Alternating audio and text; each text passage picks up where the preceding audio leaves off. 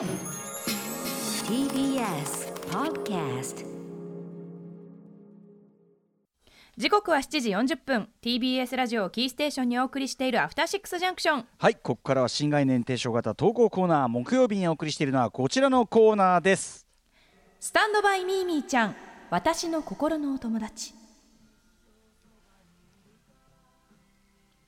子供の頃いつもずっと一緒だった毛布やぬいぐるみおもちゃそばにいると安らげる。そんな私の心のお友達。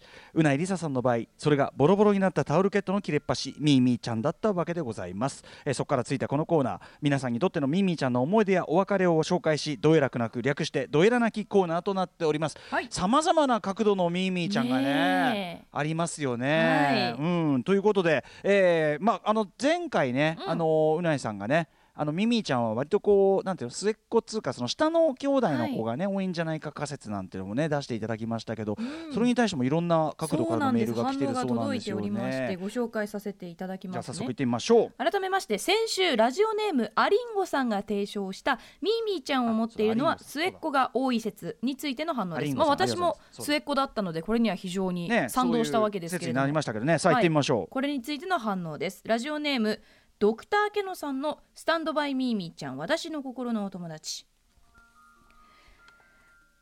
歌丸さんうないさんこんばんは。こんばんは。こんばんは。3月にやったミーミーちゃん特集の回でメールを読んでいただいたドクターケノです。毛布の、まあ、四隅をカリカリしながら グミを舐めるのがセットになっていたというエピソードを送ってくれた方がドクターケノさんです、えー先週の放送のアリンゴさんの投稿つまり生まれる順番によって親の愛情が偏ってしまい結果として弟や妹がミーミーちゃんを持つのではないかという仮説を聞きこれはと思いメールしました。私は長男で3歳下の弟がいます。そんな弟にはやはりミーミーちゃんがありました、それは母の顔の大きめのほくろでした幼い頃の弟は母親に抱かれ母の顔のほくろをいつも触っていました。その結果母は弟のものになり私は毛布と過ごす時間が増えたのだと思います。そしていつの間にか弟は母のほくろを卒業しましたが私は未だに毛布を大切に思っています。したがって親の愛情の偏りによってミーミーちゃんを持ちやすいという説は有力と思いますが長男長女であってもそれは当てはまるのではないでしょうか。なるほど、うんうん。ちなみにあ兄や姉がミーミーちゃんにいたずらをして殺意が湧いたというエピソードがいくつもありましたが私の第二のミーミーちゃんであるぬいぐるみのケノちゃんは弟から繰り返し暴行を受けボロボロになってしまいました弟への殺意が湧いたことは何度もありましたが弟に暴力を振るってはいけないという思い、えー武力行使はできる限り控えました。兄も大変なんです。ああそれは良かったですね。そうですね、うん。確か。にちょっと偏ってました私も考え方が。いやでもさ順番はそうですよね。だから、ん。まあでもその親御さんがその注意が他のうん。兄弟に向いてしまった時にうんうん。ミーミー化が起こるの、まあ仮説ですよまだねこれはね、うんうんうんというような説ってことですよね。まあ、だから、うん。とにかくあの愛情が偏ってしまった場合そうでない方がミーミーを持ちやすいっていう広い説はもしかするとまだ生きているかも、まあねま末あね。っ子説は確かにその通りだと思いました。まあだからちょっとこれはまだちょっといろんな証言を集めてみないと分かんないところもあります、今日はちょっとそれ関連でまた他にもあるのかな？はい。はい行ってみましょうか、えーミーミーちゃんを持っているのは末っ子が多い説へのさらに別の意見です、うん。ラジオネームあみあみさん、えースタンドバイミーミーちゃん私の心のお友達。先週のスタンドバイミーミーちゃんを聞いていてこれはメールせねばと思い書いています。私は3人姉妹の長女ですがミーミーちゃんを持っていました。はいはい。えー長子、えー長女長男のことですね、えー長子でもミーミーを持つことはあります。下の子だけではないことを知ってもらいたいです。ただし親から受ける愛情や注目の不足かもしれないという点は同意しますなるほど。なぜなら私のすぐ下の妹は年子なのです。私は2月生まれなのですがその妹はちょうど1年後の2月生まれ。なので私が親の関心を一身に集めたのは生後1年間のみ、もしかすると私にとってそれは物足りないものでその隙間を埋めてくれたのが私のミーミーちゃんタオルケットのターちゃんだったのかもしれません。なので親の関心不足を埋める存在がミーミーちゃんという可能性は十分考えられますちなみにターちゃんについてのエピソードも一応書き,、えー書き書き記しておきます、えータオルケットのたーちゃんは記憶もない幼児の頃からいつも一緒でした。1歳頃にはもうなくてはならない存在で親戚の結婚式の最中にも決して手放さなかったそうです。年とともに年々ちぎれて小さくなっていくたーちゃん。でも切れ端になってもずっと私の枕元にありました。30代で結婚してからもたーちゃんは一緒でした、ただし枕元ではなく私の下着を入れている引き出しの中に入れてありました。子供が生まれたーちゃんに触れることもなくなりました。そして幾度かの引っ越しの中たーちゃんはいなくなりました。いつどのようにお別れしたのかその記憶すらないほど忙しく余裕がなくなっていましあたらま実はこのコーナーは先週まで一度もまともに聞けていませんでしたいつの間いつの間にかなくしてしまったちゃたーちゃんのことを思い出すのが辛くあてらまあ。冷静に聞くことができなかったのです。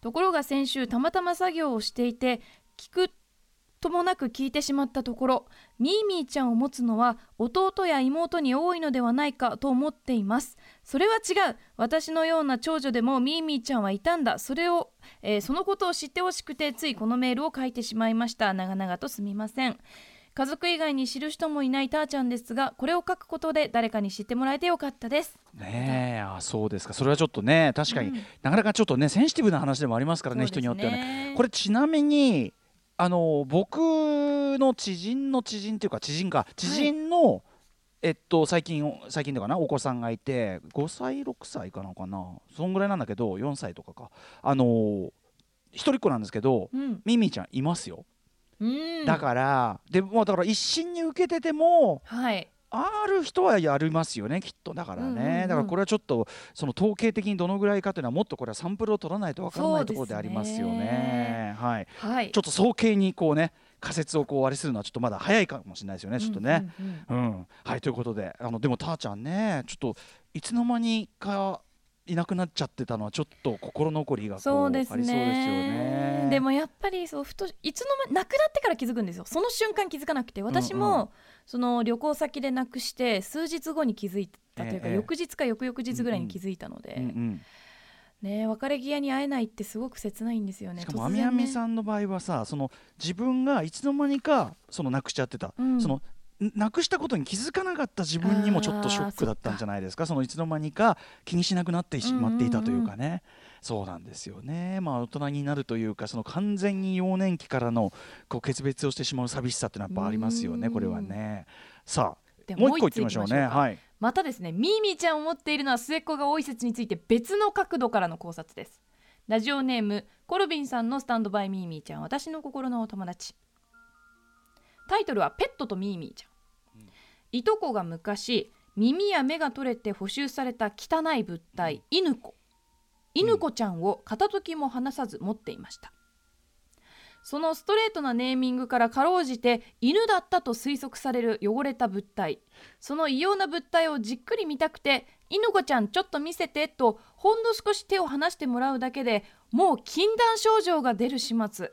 5秒以内に返却しないと面倒な事態になるのでした、しかし久しぶりにいとこの家に行った時あの大事な犬子ちゃんが庭の片隅に泥まみれで転がっているではありませんか。私は驚いて犬子ちゃんを救出し大変なことになってるけど大丈夫と聞いたところ、えーあその辺にほっといていいよと庭を指さしました、えーそう。いとこはいつの間にかリアル犬をペットとして飼い出したのでした。犬を飼い始めたんです、ね。犬飼い出した。うん。すると犬子ちゃんへの思いはペットの犬に移行したようで犬子ちゃんはすでに犬のおもちゃと化していました。暴行を。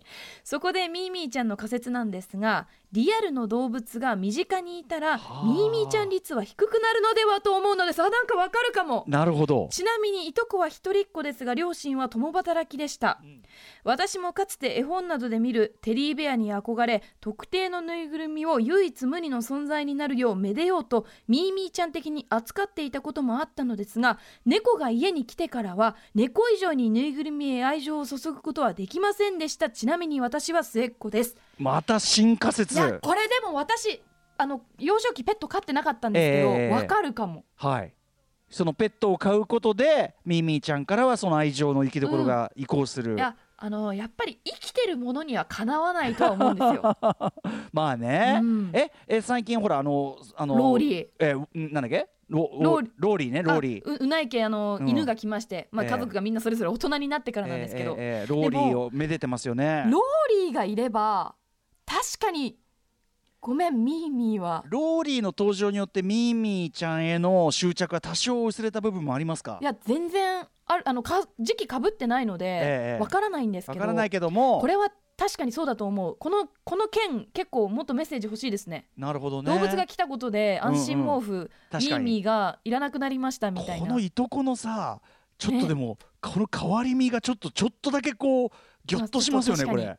だってちょっ客観と前までは。聞くと怖い。ねあの愛情が本当に文字通り映ったっていうか、こう目の当たりにするような感じでちょっとなんかわあうんなんかこう、そうですね。愛情というもののなんていうかな。恋愛みたいですね。そうだね。なんか乗り換えたみたいな。なんか夜なんかこう夜めないっつうか。